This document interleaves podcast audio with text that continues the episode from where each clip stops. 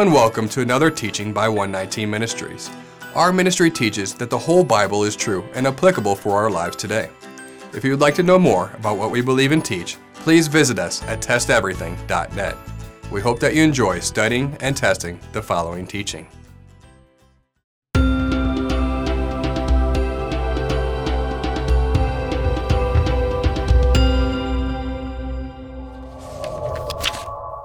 Who is a Hebrew? What does being a Hebrew mean? We find the first usage of Hebrew in the Tanakh relating to Abraham. Genesis 14:13. Then one who had escaped came and told Abram the Hebrew. Genetically speaking, Hebrew means any descendant of Eber. In fact, Strong's acknowledges this linguistic connection back to Eber. Eber appears to carry the meaning of the region on the other side, situated across a stream or a sea. Eber, as an ancestor of Abraham, was the great great grandson of Noah. However, that would simply be the possible physical understanding of the origin of the word Hebrew. The nation of Hebrews is less about genetics and more about spiritual significance. Any student of the Bible quickly learns that there is often a deeper practical understanding to consider than just the physical. The physical teaches the spiritual. After Noah landed the ark, he had a son named Shem. Eber was a descendant of Shem. According to some Jewish traditions presented in ancient writings, Eber resisted Nimrod's command to build the Tower of Babel.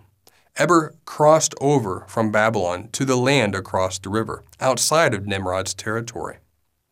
In the wilderness, Eber and his people appears to have retained the Hebrew language, while because of the Tower of Babylon, Yahweh confused the languages of everyone else.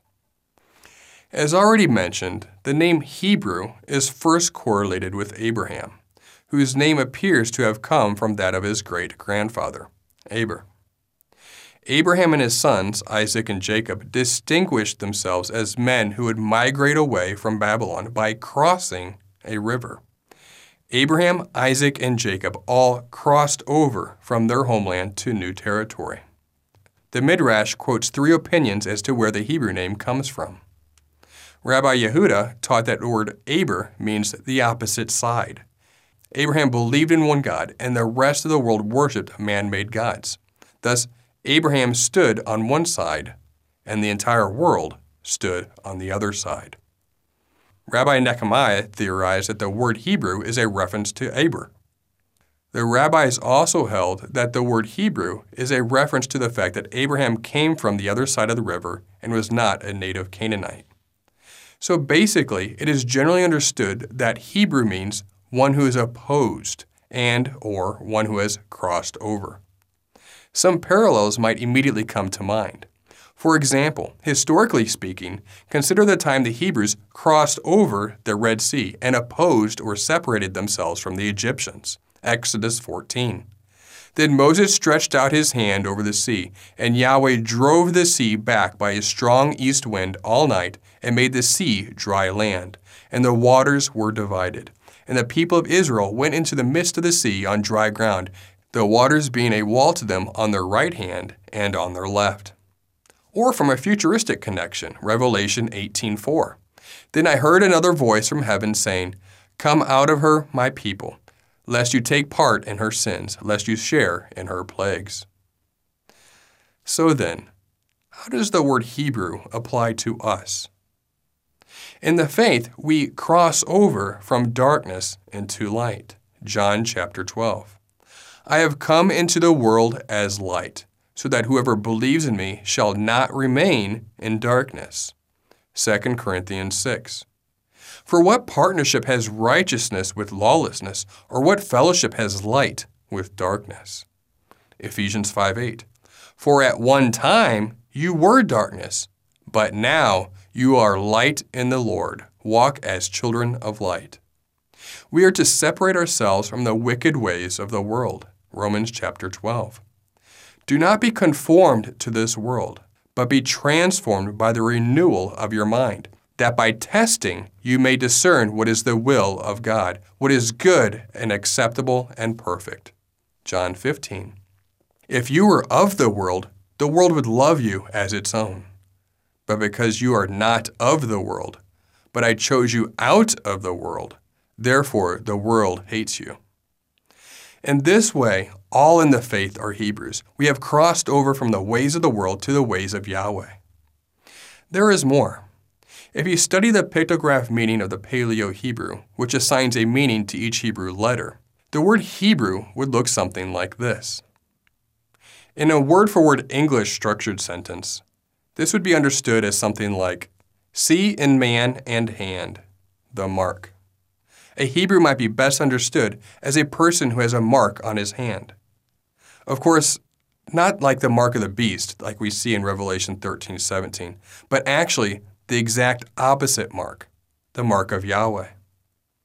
So, where else in Scripture do we see this mark on the hand? We find it in a section of verses often referred to as the Shema, meaning to listen and obey.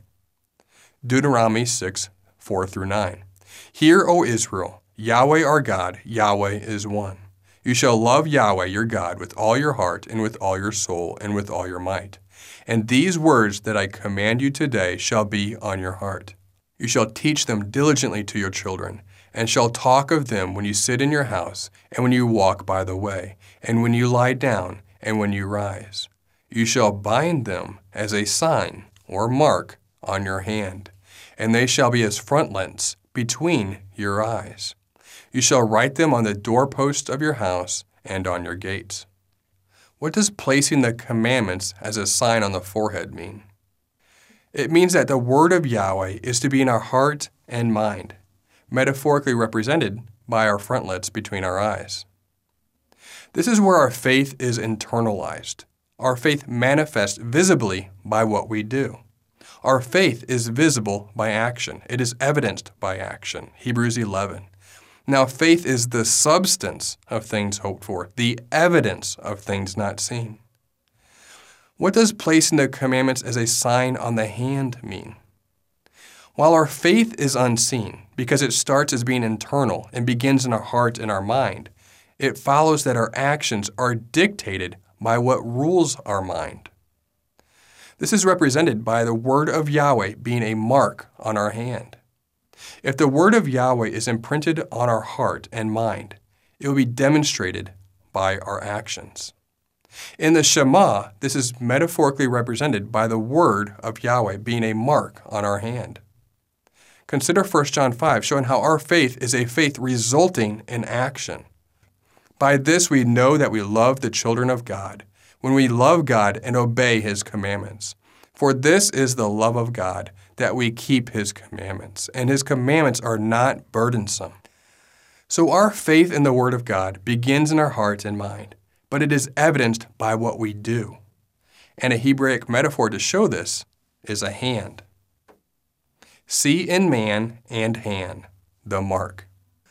So, as a Hebrew, the word of Yahweh is to be in us as man and on our hand meaning the Word manifests first in our heart and mind, which leads and directs our action and our way to live our life. As James appropriately says, James chapter 2, but someone will say, You have faith and I have works. Show me your faith apart from your works, and I will show you my faith by my works. That is a Hebrew. We pray that this teaching has blessed you, and remember, continue to test everything. Shalom.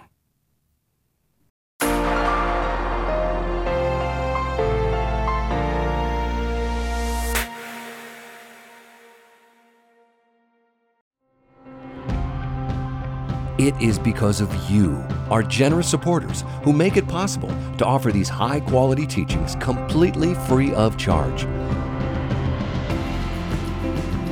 If you feel led to support 119 Ministries so that we can continue this effort, please visit testeverything.net and click on the Support 119 tab. Learn how you can partner with us to take the whole Word of God to the nations.